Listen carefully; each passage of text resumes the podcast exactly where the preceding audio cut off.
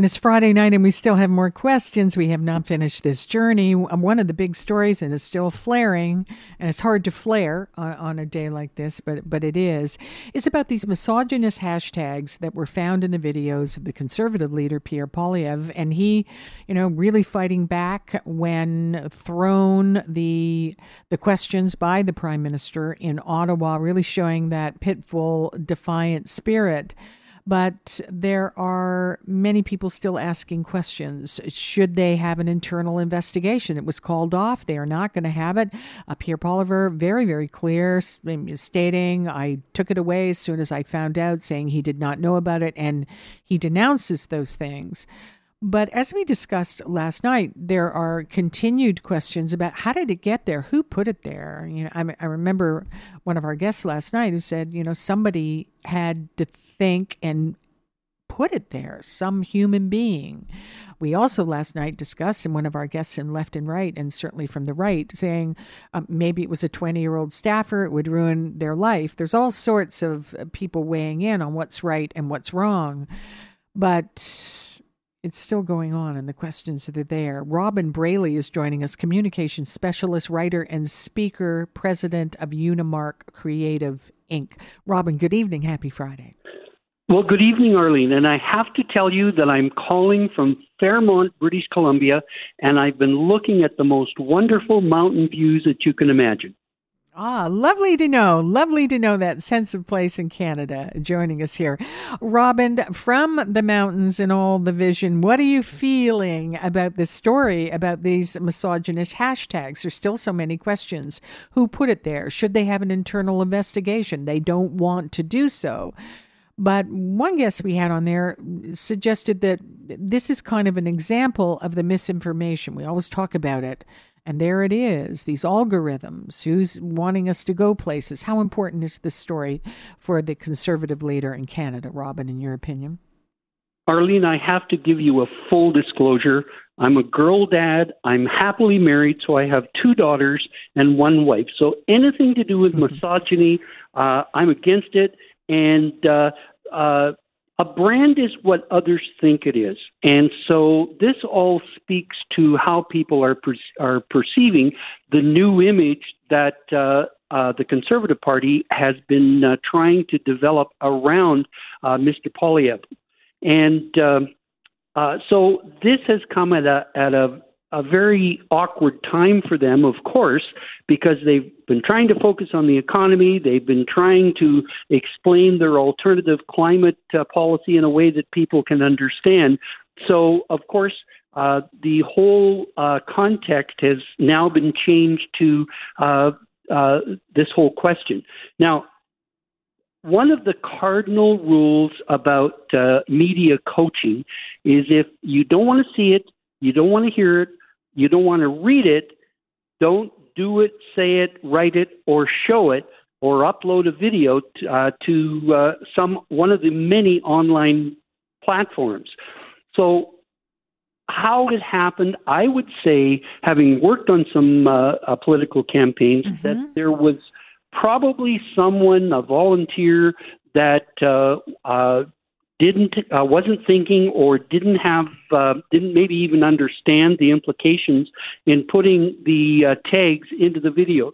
Now, my understanding is it wasn't hashtags; it was tags that were embedded into the videos, and that's one thing that. Uh, uh, many people do to increase their search engine optimization, their ranking with the search engines, and uh, you can do that with any still photo or video that is my thinking about what happened is that somebody did it and uh, and um, now just to clarify for your uh, listeners the uh, uh the the organization that was uh, implicated here was called Men Going Their Own Way, yeah. and the acronym MGTOW and that was what was put into uh, as a tag. So if people were searching for that, then um, Mr. Poilievre's uh, videos would come up. It's true. You know, while we were talking, I just Googled, um, you know, misogynist hashtags and it just came up and it said, here's your best ones. And they list about 40 words here that you could mm-hmm. use. But Robyn, somebody put this in and specifically that group. And why? Why did they think, whoever it was, as you said, maybe it was a junior staffer, but they're trying to draw a certain crowd. Should that be explained? And maybe, and this isn't the first time. Look at all the investigations into robocalls, and somebody made a decision like that. But Robyn, do you think, from a communications and a marketing point of view, certainly, and you said you've worked on campaigns, does this need to be clarified? Who did it? It needs to be clarified. You need to find out uh, who was responsible, uh, whether it was innocent or whether it was not. You need to know.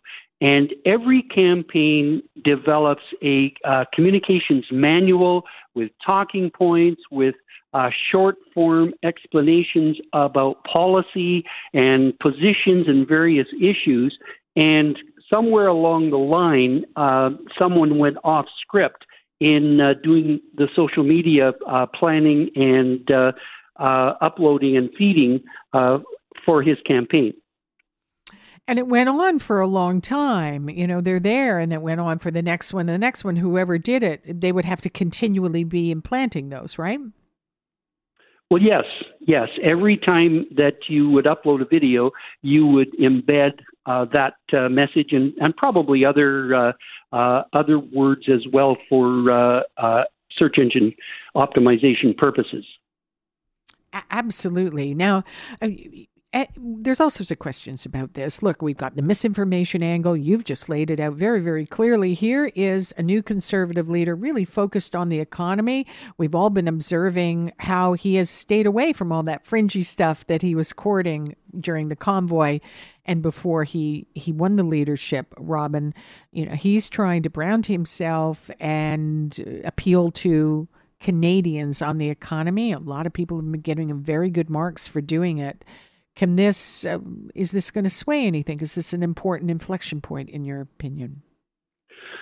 Arlene, I think the question is when were these videos uploaded? If there were videos uploaded right up to the day that he was elected as leader, then I think that's a problem.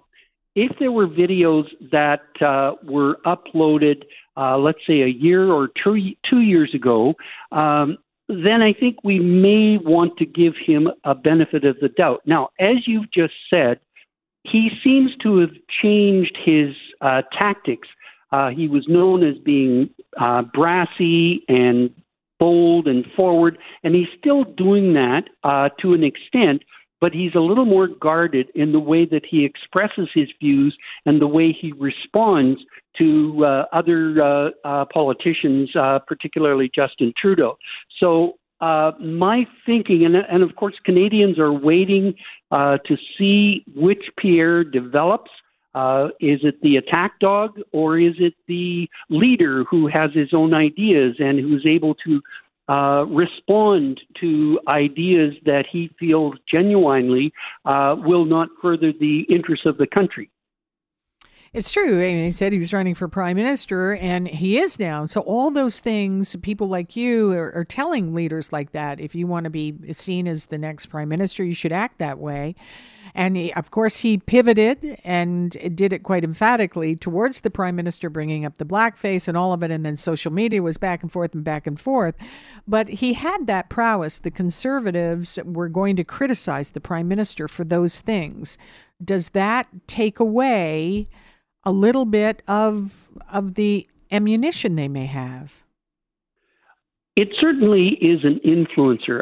Anytime you have to apologize, anytime you have to backtrack, that's a negative. But the key is to do it right away from a public relations perspective. Be strong, be genuine, be authentic. And I feel he's done that. And it's possible that it could just kind of melt away as long as nothing else comes forward to uh, uh, indicate that this was truly his, uh, uh, you know, his his thinking and his. But I, I have a feeling, having watched the uh, leadership uh, uh, uh, not the debates, but the but the final count uh, mm-hmm. uh, where he was elected. Uh, the the way that his wife was involved, uh, he he seemed to me, as far as body language is concerned, the way he treated her, the way that that she was so strong and so um, such a strong communicator that he certainly wouldn't have that attitude towards her. And the other thing is that in the previous leadership campaign, he did not run even though he was, uh, there were people uh, lobbying him to run. He did not run because they were uh, expecting their first child, and so he was uh, being uh, a good dad in not. Uh, you know, being away and on the campaign trail. So it's true, Robyn. But is this is is this about Pierre Poilievre? Is this about the man? Because I'm looking at it just as a journalist. It's it's about courting. Like he's people have been watching and saying, are, are, are they courting these extremes? And, and if you're putting that hashtag in, is it about courting those people? I, I certainly have never thought for a moment that he believed any of those things. So I agree with you. I no. mean, I, I just don't. Uh, and that's my feeling. And I'm sure a lot of Canadians would agree with me. But putting them in there is part of a concern when he walked with some of the very controversial convoy people. Well, if you remember back in the uh, 1970s and 80s when there were record albums, there were a lot of TV evangelists who were uh, claiming that when you took a rock record of certain artists and you played it backwards, there were mm-hmm. uh, satanic messages in the in the in the songs. And this is kind of like that in that uh, you don't see these uh, these tags at all, the, the normal person, they only show up uh, if you're searching for that particular talk, topic. Again, uh, how long ago was it that uh, uh that these videos were uploaded, and um, how did who was responsible for that happening? I think that's the that's the, two the number one question. Yeah, the two lingering yeah, and, questions. And, and the other question, of course, you know, you mentioned Justin Trudeau's uh, blackface uh, experience uh, that that happened, uh, you know, many many years uh, before it became an issue when he was a high school teacher in Vancouver, mm-hmm. and uh, so I this could be a similar kind of a kind of a situation where once it's online, it's online forever. You can't take it down. You can't take it back. Yeah. Well, uh, we know, and, but we want to know when it happened and why it happened. Even a lot exactly. of conservatives are asking this question. Robyn Bradley, it was great to have you. Communications specialist, writer, and speaker, president of Unibark, Unimark Creative Inc. Thank you, Robyn. Hey, thank you very much. And if uh, people want to check out my blog site, it's Branded with Robyn. All right. Thank you. Have a great weekend. Enjoy the mountains. And you we, too, Arlene. Thank you very much. I'm Arlene Bynon. This is On Point.